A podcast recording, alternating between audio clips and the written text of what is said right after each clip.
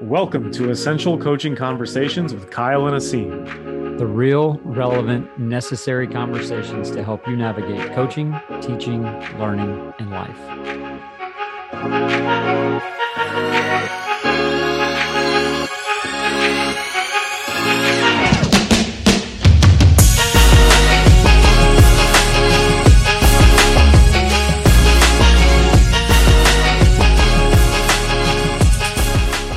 Coaches, welcome in. Yes, Essential Coaching Conversations still exists. We are back.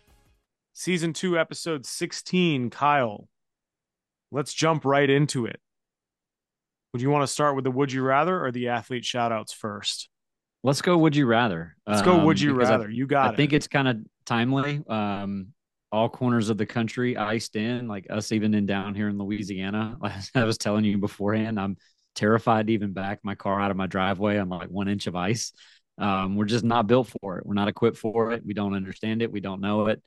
Um, Ice isn't something that's supposed to be on your roads. It's supposed to be in your drink, right? That's in how my drink, yeah, and- yeah. we've been shut down for like three days down here. We shut down days ago in preparation for this, which just it's not something we're built for. You know, we've all got gators in our backyards and um, you know, that's just how we do things down here. Ice is not something that we are um that we're really equipped to handle. We're we're pretty terrified of it. So would you rather, and I've probably already tipped my hand on this one, but would you rather play in like a hundred plus degrees? So like, you know, Texas Rangers in August type weather, or would you rather play in like sub temperatures like we've been seeing in these NFL playoff games in ice and snow? There is nothing. I said this right before we hit record. I don't care about any team enough to do what they did in Buffalo the other day. Could not care less. Would stay home, fireplace is on, give me a hot cup of coffee, and I'm watching the game on TV because that's not my thing. Now, me being a bigger guy, I don't enjoy 100 plus degree weather either but I'd rather do that because at least I can like jump into a pool afterwards or something like that and just you know cool off.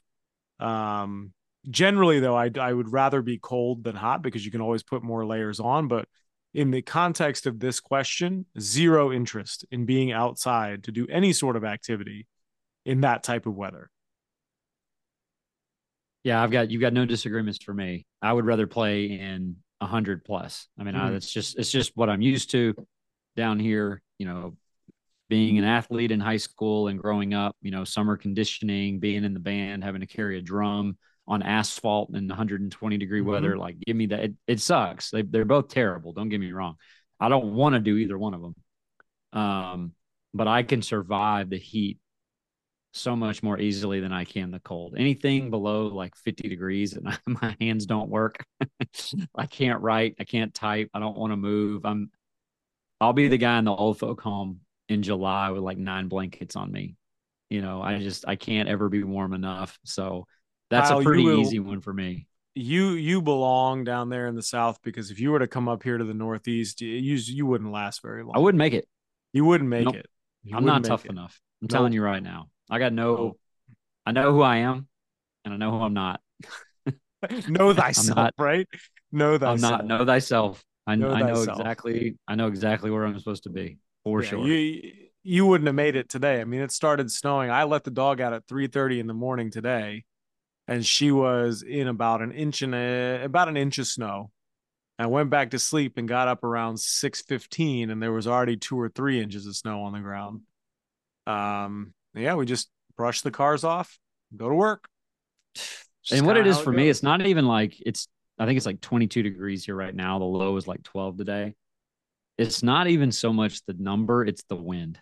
yeah, yeah, It not, and it's so humid down here that you can put eight jackets on, mm-hmm. and it's just gonna seep through everything. And then the wind just it literally cuts you in half. yep. Um, and so that that's where I kind of draw the line. So yeah, give me the give me the heat any day of the week.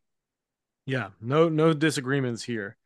Um, let's go to our athlete shout outs quickly. I'll I'll throw it to you um because I want to see if we have the same one. I doubt that we do, but there is an off chance because of our our shared affinity for 90s and early 2000s, just kind of the era we grew up in, there may be a chance that we have the same one. So I don't I don't think we do because I'm not going back that far. Okay. I'm going with Peja Stojakovic. Okay. Because he had a cup of coffee with the Mavs in 2011 when they won the NBA Finals. And he had two games of 20 plus points during that playoff run. So he was a part of, he was there for just one year and then he retired right after that. But in my opinion, it forever enshrines him in Mavdom uh, because he helped bring the the lone single and, and only title um, alongside Dirk. So Peja Stojakovic was an easy one for me. And then I just remember back playing, you know, NBA live, whatever, back in the day, and always playing with the Kings mm-hmm. uh, when he was on there, and like just how freaking legit he was. Um, but because he helped bring a title to the Mavs, a salute to Peja. Could you imagine Peja Stojakovic now? Now, like oh. playing in today's NBA, man. Oh my God, six ten, basically a three, just stroking it. Oh man, because yep. if you remember, like the Kings back in the day, they ran that like double high post offense too. It wasn't like they were spacing the floor and like, you know, doing all kinds of crazy stuff back when like Mike Bibby was their point guard. They had Chris Webber, Vlade Divac. Like they ran that- everything through their big guys, but Peja still went off. Um, and I can just imagine like in today's spread pick and roll and just kind of the spread game as a whole, like, oh, God, how do you guard that guy? Yeah, he, he averaged 17 a game for his career for nearly 20 years worth of a playing career. Now, some of that was overseas. I think he mm-hmm. got here, he got to the, the Kings like late 90s. Yeah. Um, you know, 98, 99, maybe.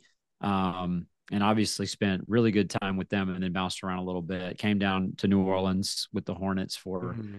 Uh, a few years and then bounced around and then finally landed with the Mavs and got his got his championship and rode off into the sunset. But I mean, he, you know, when you think about going back to like all this European influence now, like he sort of probably started breaking some of that mold. You know, mm-hmm. Euro guys were always really soft and, you know, couldn't cut it over here in the NBA and all that kind of stuff. And guys survived for years over here just doing his thing. He would, he would absolutely wreck in 2024. Absolutely. Absolutely.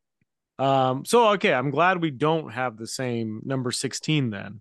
Um, actually did not even cross my mind when I was thinking about this because the the number 16 that comes to mind for me, and this is for whatever reason, probably from playing Madden growing up and just you know the old NFC East when the Cardinals used to be in the NFC East, so you got to watch them twice a year. Um, Jake the Snake Plummer, number 16. He's like played for the Broncos for a little while, just like kind of the the maverick of the NFL. Um, and I always just like I liked his game, right? He was scrappy, he just like found a way to win. Um, yeah, just I, I really enjoyed watching Jake the Snake Plummer play, and like he was tough and he was never out of it. Like even though the Cardinals were terrible when he was on the when he was on the team, and the Broncos were terrible too, like you always felt some sense of calm if you were a fan of those teams because you're like, oh no, we got Jake the Snake, we're all right. Um, and he was fun to play with in Madden. Like I remember trading for him to be the quarterback because he was like he didn't get paid as much as some of the better quarterbacks in the game, but he had better like like ratings, right? So like his throw power was always really high, and like you know you just bomb it down there, and somebody's down there will catch it. Um, so yeah, I just Jake the Snake Plummer coming to mind as number sixteen. Um, kind of just popped into my head when we said it was episode 16 and I was unable to think of anybody else because he is to me the number 16 of my childhood. Um, you know, I would bet a lot of people were thinking you were going to go when you started talking, you know, early childhood football was Joe Montana. See, I so never was, got into the Joe Montana thing. I was thinking Joe Montana there. Um, of course, 49ers Cowboys back in the day, like have some right rough history memories there. But fun fact about Jake Plummer, Pac 10 Offensive Player of the Year. Was he? Most everybody is familiar, obviously, with the Pac 12 now, right? Mm-hmm. Which is now the Pac 2.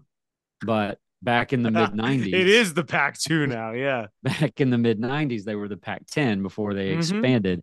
Um, mm-hmm. So it's it's it's hilarious that over the last 25 years that the Conference of Champions has basically gone from 10 to 12 to two teams, and Lord knows where they're going to go uh, after this, since not just players are in the transfer portal, but entire conferences are in the transfer portal. You know what? Maybe we should just have that be the uh the, the subject of today's pod. Like we can just call an audible and talk about conference realignment because holy cannoli. I mean, at what point does that just stop? I can't keep up um, with it. I mean, business, it's not even worth keeping up, with, up it. with it. It doesn't even matter anymore.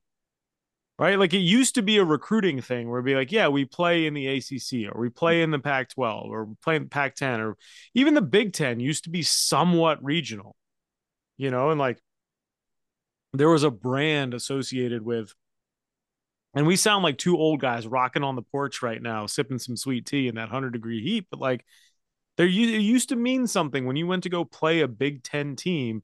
You knew you were going to get the crap beaten out of you because they just had big, like, mm-hmm. you know, mm-hmm. Midwestern kids who were just going to like massive, right? And like Big Ten football was was it, and then it was like three yards in a cloud of dust.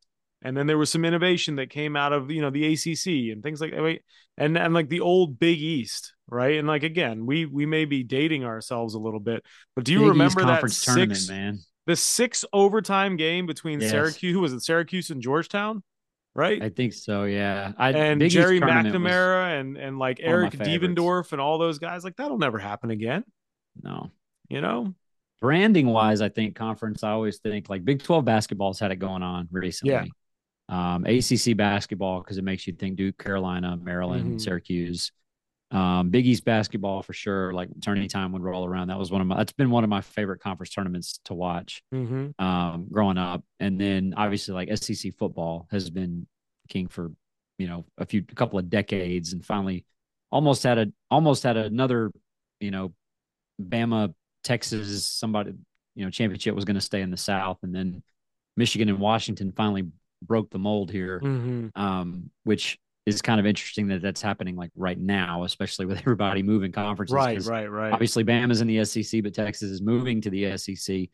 Um, and uh, so I always think brand wise, like, yeah, SEC football, ACC, Big 12 basketball, Big 10 football, but it's, it's all just one big jumbled, jumbled mess now. Um, and it's, it's becoming harder and harder to keep up with. I think, especially if you're just kind of a casual sports fan or, you know, you always hear a lot of times a lot of people enjoy college sports, you know, more than pro because it's amateurism and it's just they're playing for their name on the front of the jersey instead of the name on the back of the jersey. And that's just obviously a different world now. Like there's there's a a, a blurred line between pro, semi-pro, and amateur sports, and perhaps not a soapbox for today, but even all the way down into high school and youth and everything. Like it's becoming more and more commercial commercialized and money driven and trophy driven and all that. So like what is really amateur sports in 2024? Um, maybe that's something we should we should put a pin in and come back to, but um I'll, I'll start getting way, way off topic going I, down that road. I have no problem doing that. Cause that that is the age, that is the question of the year. What is amateur? What is youth sport anymore, right? Not to, I mean, going all the way down to to second graders playing in national championships. I mean, I know we've talked about this before, but yeah, I think it's all it all trickles down, right? So when it's conferences going after bigger TV deals or it's schools or transfer portal or whatever, like it all trickles down because everything's modeled after the quote top levels.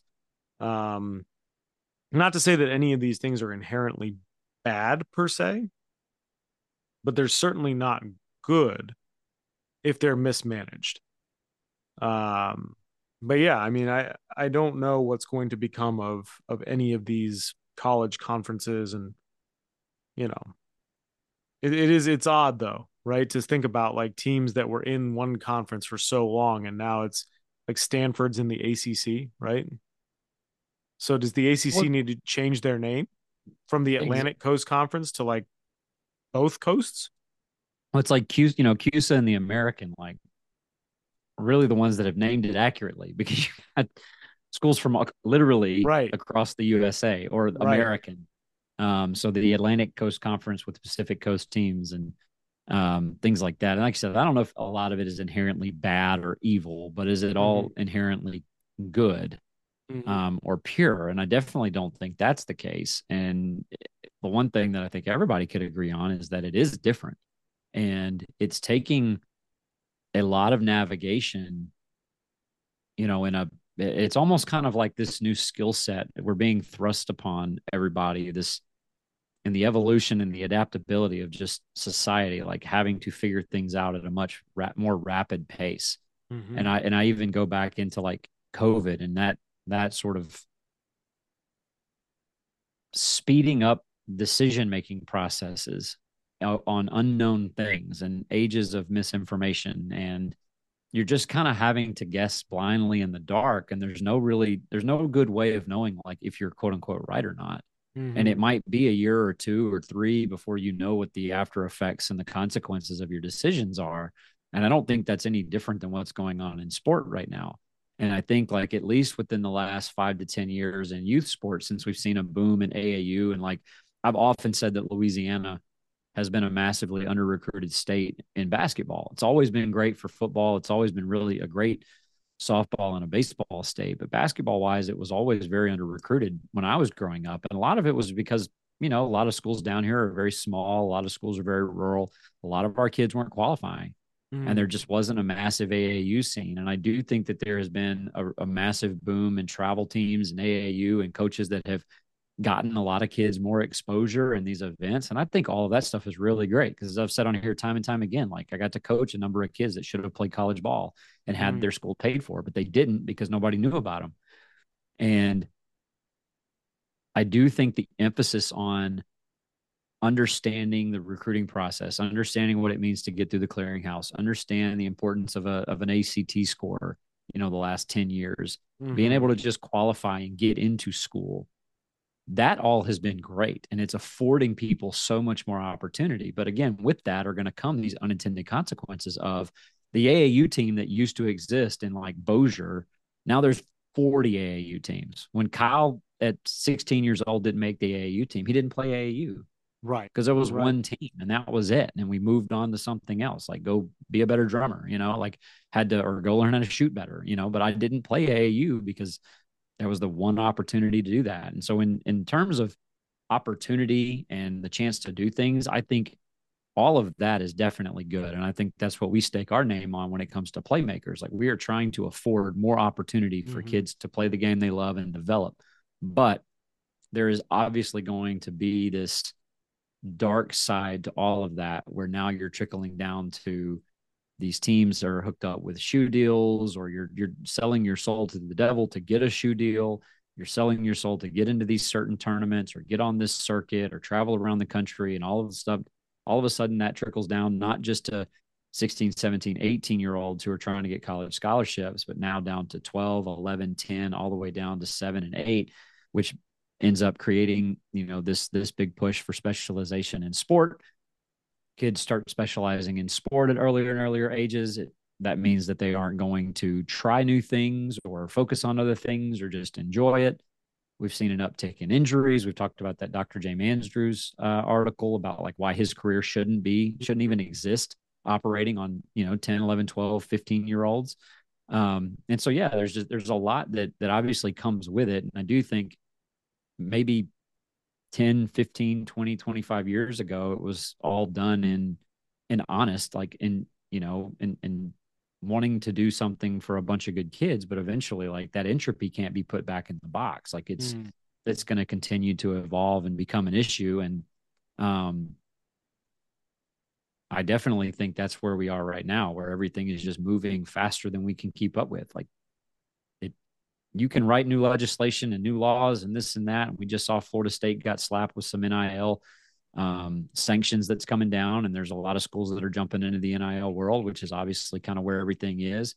NIL, quote unquote, is not supposed to be used to recruit. It's supposed to just give athletes, you know, an opportunity to make some money off their name and likeness. And I think a lot of people in 2024 would agree that that's a good thing.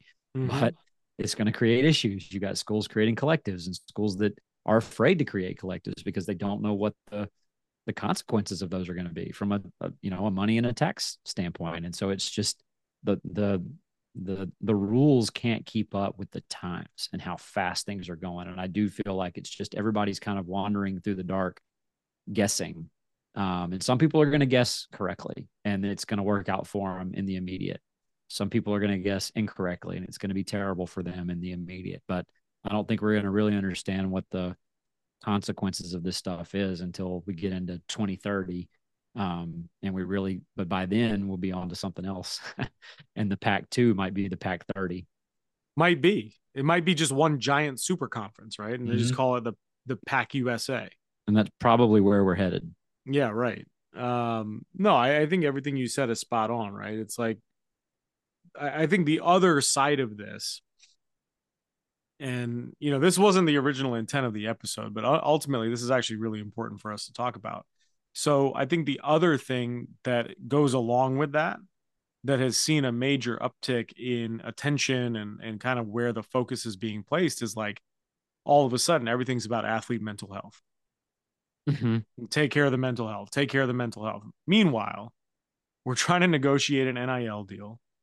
I'm trying to transfer to get a better look at this. Social media, you know, now I can make money off my TikTok. So I'm on display all the time. But yeah, sure, like take care of my mental health too. You know, and I just, it's fascinating that we're trying to have all of our cake and eat it too. Um, even though like sport does not allow for that. And so what I see this is is like this this sort of dichotomy between what sport does and how sport operates. And you know, I was talking to our buddy Kip Ione earlier, and he he said this, and I think we've said it before too. But like, sp- the sport itself is neutral. It doesn't care whether you win or lose. It doesn't care whether you play or not. Right? The sport just exists, and I think that neutrality is damaging to a lot of kids in particular, but certainly to to people who are invested in those kids, right? Like we need them to play and do well so that we can do well. We are going to sign a brand agreement with this player, but if they don't play, then there's not going to be enough eyes, and therefore they're not going to make their money. Well, that's fairly damaging to the mental health of a 17 to, to 22 year old right in the NIL space. And then all of a sudden I'm going to this school and you know I felt like it was a great balance of academics and athletics and whatever reason I chose the school and and a year later we're realignment realigning into a worse conference or into a better conference and all of a sudden I, my spot is in jeopardy. I don't know if I'm going to have a roster spot. We got to recruit better players.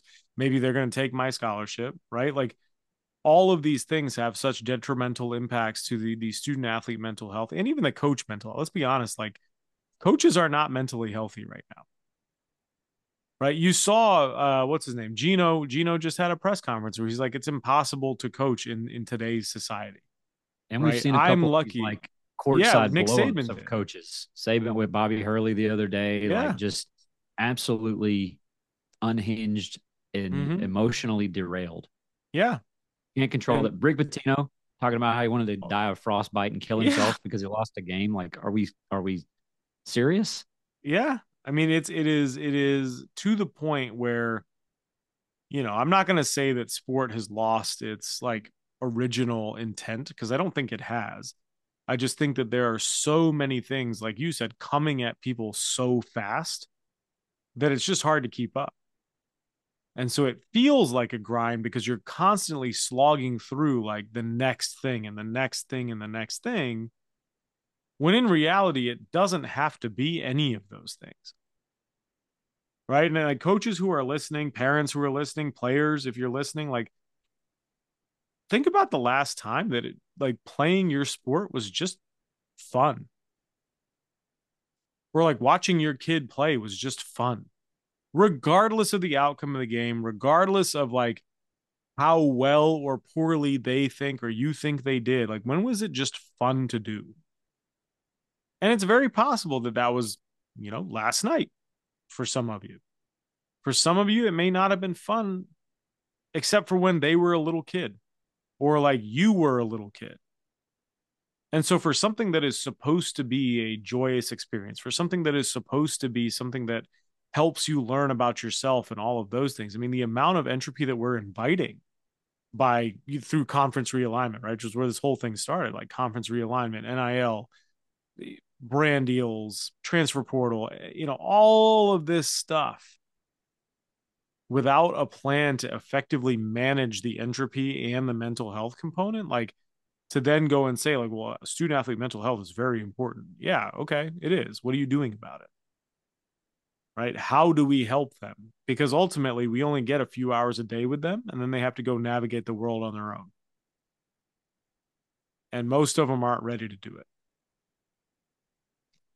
Yeah, I, I think like our parents, and certainly our grandparents, like the, the term mental health would have been foreign like not even something that was discussed brought up probably even thought of and it doesn't mean that generations ago throughout history haven't had mental health issues right mm-hmm. but here we are creating such a such an emphasis around it which again i think has been good been great you know our our conference this year. I mean, we just had a mental health awareness game for women's basketball. We've got one for scheduled for men's basketball. Every sport this year will have a mental health awareness game. That's great. Our SAC committee has a mental health chair. These are all really good things, but it feels like sometimes it's bullseye wrong target. Mm. Why do we all of a sudden need such an emphasis on this?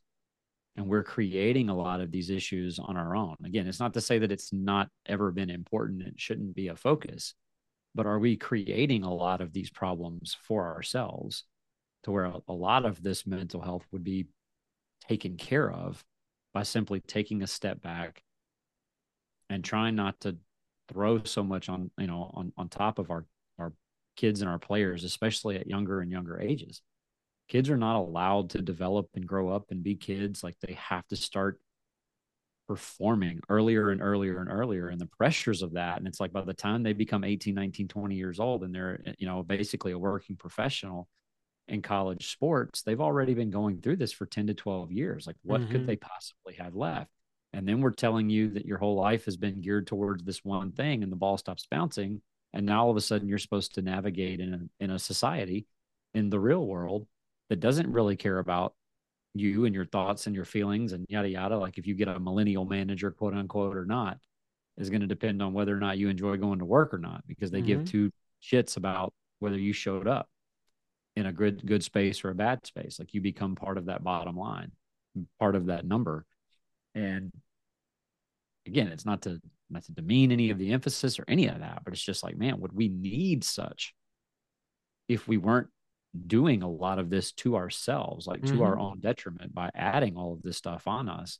And this idea that like I think it comes back more fundamentally that like why why all of a sudden do we as adults feel like we have the right to teach kids how to play? Mm. Why do we as adults feel like we are in a better position to show kids what it means to have fun? Mm-hmm. Kids invented play. It, it comes naturally to them. They don't need an adult standing there showing them how to do it, regardless of what it is.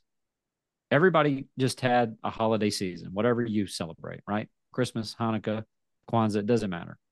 Gifts were exchanged.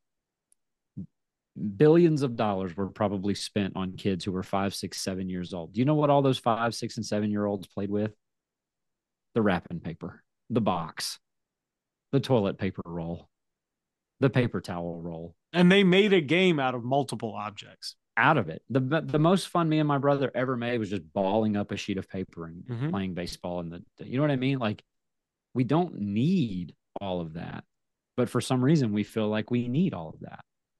And if if an adult is not there controlling the situation and showing kids this is how you should play and this is how you should have fun and this is how you're going to develop, because it's how it's viewed through my 38 year old eyes, that eight year old is much more creative than I am. Mm-hmm. It's not even close. It's not even close. But what is it with this this sense and need of like control to feel like we have to be a part of it or we have to have something to say for it? And that yeah, our eight year olds won the eight U state championship, but it's not really them winning. It was me winning, mm-hmm. coach winning. When in reality, those eight year olds could have gone out to the sandlot and played you know, softball with all their friends and had a much better time and probably been more likely to get more out of it that way at, at the end of the day and probably end up becoming a, uh, a better, more well adjusted, you know, 14 year old mm-hmm. by not having to go through all of that, through this grind, through this cycle. And, um, it just, it just seems like we, we are, we are doing a lot of this damage to ourselves. Mm-hmm because we as the CEOs and chief environmental officers as the adult in the room have more say so over the environment than the kid does. So therefore we are creating their own problems a lot of times.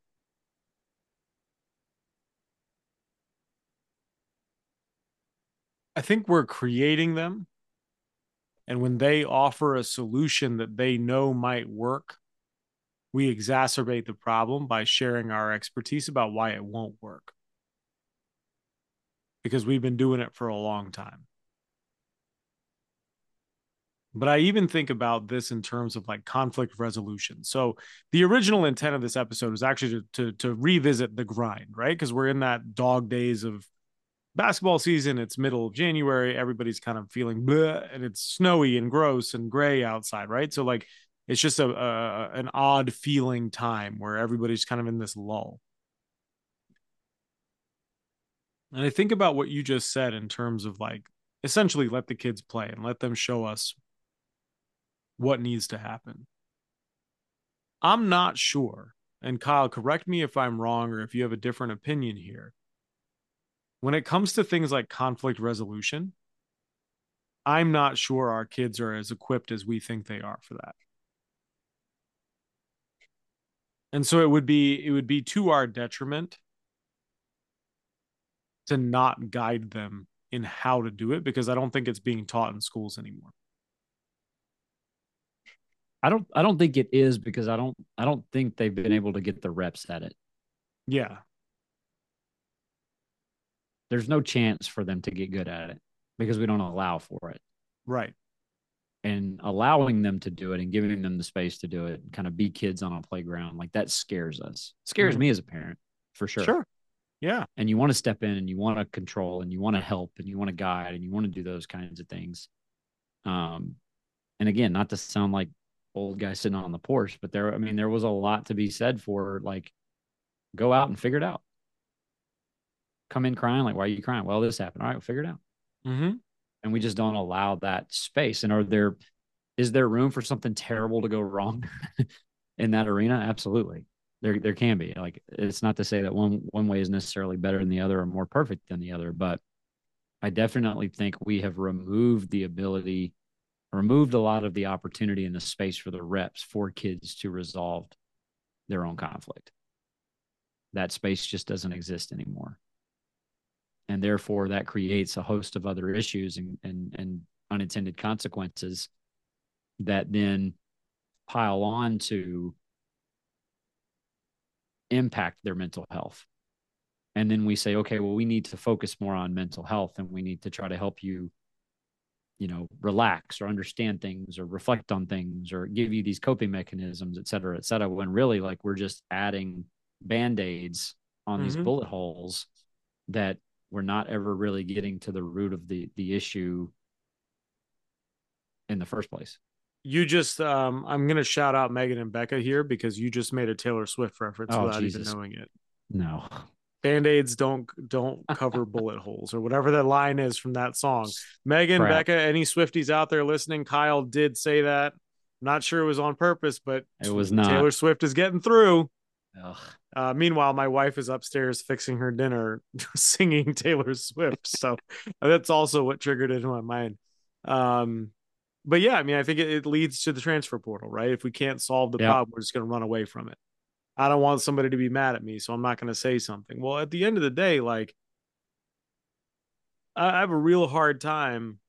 And listen, I'm as non confrontational as they come. I don't like con, nobody likes confrontation right? None of us want to get into arguments and things like that, but like just the ability to, to, to pick up the phone and call somebody or just walk up to them and be like, "Hey, I didn't really like how that went. Can we talk about it?" Like if we can't even instill that part, then none of the rest of this gets solved because why are conferences changing alignments? Why are people leaving conferences? Because of some disagreement, because of something they don't like with the money, whatever. Just all right, just take my ball and go home. Somebody else will pay me. Right? Is that really what we want when we're thinking about this quote idea of resilience in the grind? I don't know, man. I, I have a hard time with that. And again, like it's really hard not to sound like the two guys on the porch in the rocking chair or the two guys I saw at Jersey Mike's the other day. They must have been sitting there for three hours. They're deep in conversation. Two older guys, you know, thick Boston accents, just talking about the state of the world. And I and it's hard not to feel like those guys. Um, but ultimately, like there is some truth to that too, where like you know, for us generationally being kind of the elder millennial types, like confrontation isn't really our thing, man. But the older I get, like, and you know, you and I talk about this all the time with making the next connection. Like, at some point, somebody taught us that we had to be able to talk on the phone and we had to be able to get out here and like speak in public. And we got reps in doing those things because we just had to do it. Otherwise, you weren't getting any ketchup at McDonald's. Yeah. Right. I remember this story clear as day. Like, I am probably one of the most outgoing people in my entire family of 20 some odd of us, cousins and all of that stuff. And I have I have a set of cousins who, you know, they we're the same age. Like I'm two months old or two months older than one of them, right? We're around the same age. And I remember like I was we were in our 20s and like I had no problem navigating you know wherever we were we were in london we were in canada like you know going up and asking people for directions or asking for help or whatever and like my cousin was unable to even open her mouth and like could not ask for salt at mcdonald's. Like people had to order for her and stuff. Like we're in our 20s right? So it's not a generational thing. I think it really is a matter of like how many reps did we allow for these things to happen to where you have the fundamental baseline skills for conflict resolution, for understanding that the grind is not forever and that you don't have to go through all of this to get the outcome that you want. There is another way. You can be joyous about it. You can do kind of whatever you want and make the experience what you want it to be. Because at the end of the day, and like, you know, Kyle, I, you and I talk about this quite often. Like, I just don't know how many kids are excited about playing sports anymore. Mm-hmm. Like when I walk around AAU tournaments or even going to high school games or whatever, like it's almost like a rarity to see like a really hype bench that is not doing it performatively. Like they're truly happy for their teammates' success. It, it, like, and regardless, maybe it's not their success. Maybe they're getting blown out. But you know what? Those kids are still standing up. They're still waving towels. They're doing everything they can to contribute positively to the game.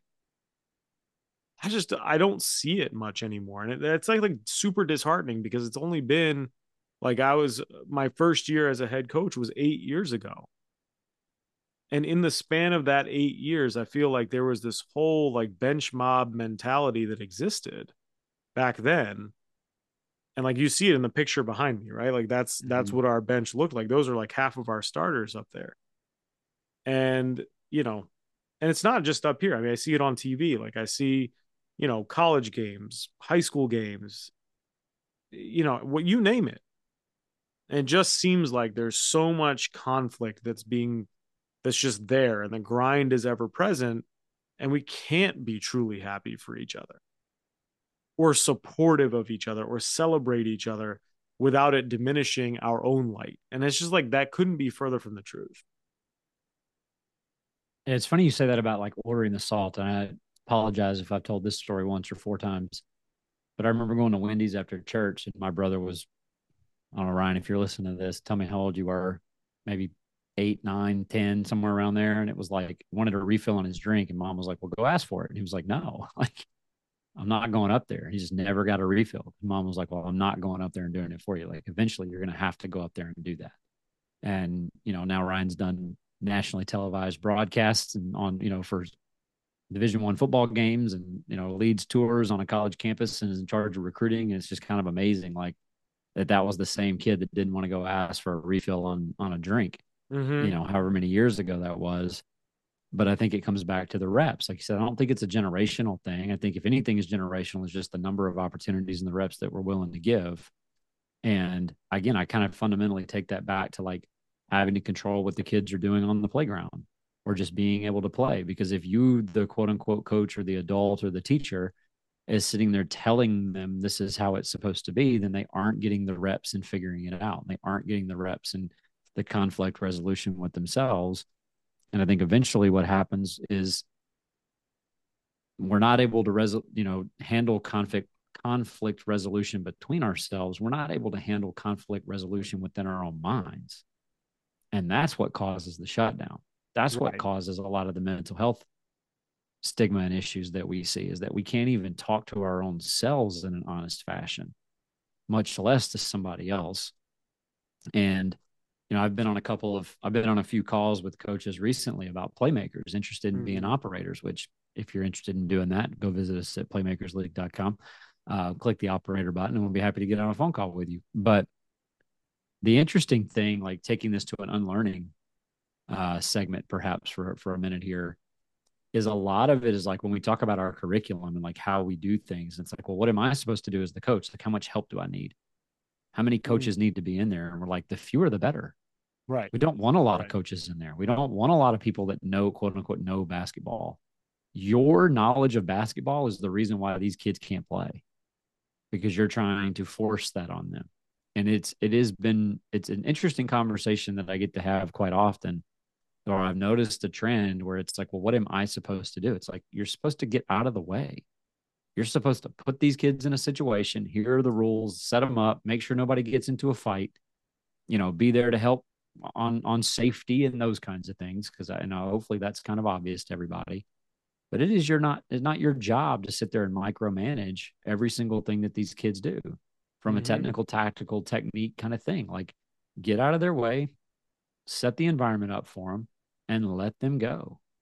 And after 8, 10, 12, 24 sessions of a playmaker's curriculum, like they're going to be fine and they're going to be in a much better situation than they were as opposed to 8, 10, 12 or 24 te- you know, typical quote unquote practices Right. that they would typically get with their quote unquote coach. And if if we have done anything, especially through a playmaker's lens, like I think that has been probably one of the most impactful things we've done. But as we've seen, like it's hard to get people to sign up for that because Mhm. it's just not what they think is supposed to happen. It's not what they're used to. And so they they are again, there we are. Like they're having this own internal struggle with that conflict resolution of like letting some of that control go, getting out of the way. And we all sit here and say that we want to positively impact kids' lives for the next generation or whatever. When in a lot of ways we could do a lot more good and do a lot more of those things if we would simply just stop being a detriment to their own learning. Right. I don't I don't know how much more I can add to that, to be honest with you. Like I think what we've been going for almost an hour, maybe 45 minutes. And this was not the original intent of this episode. But I think it needed to be said. No, not even close. Not even close. This But is what needed to be happens when we don't get on here for uh, a week or two and we've got too many like random thoughts. So we're making gumbo tonight. This was like a gumbo episode. And it was like, ah, just throw it in. Like, let's just, this sounds good. Let's just throw this in the pot and we'll see where it goes. But I, this has been fun, man. I, and I, it was not the intended episode, but I think it was a good one an important one. Definitely. Definitely. Well, we'll get it published. And until next time, my friends, enjoy it. And we'll be back in short order with episode 17. And who knows what's going to happen? Maybe it's another gumbo episode. Who knows? But we'll see. And we'll see you on the next one.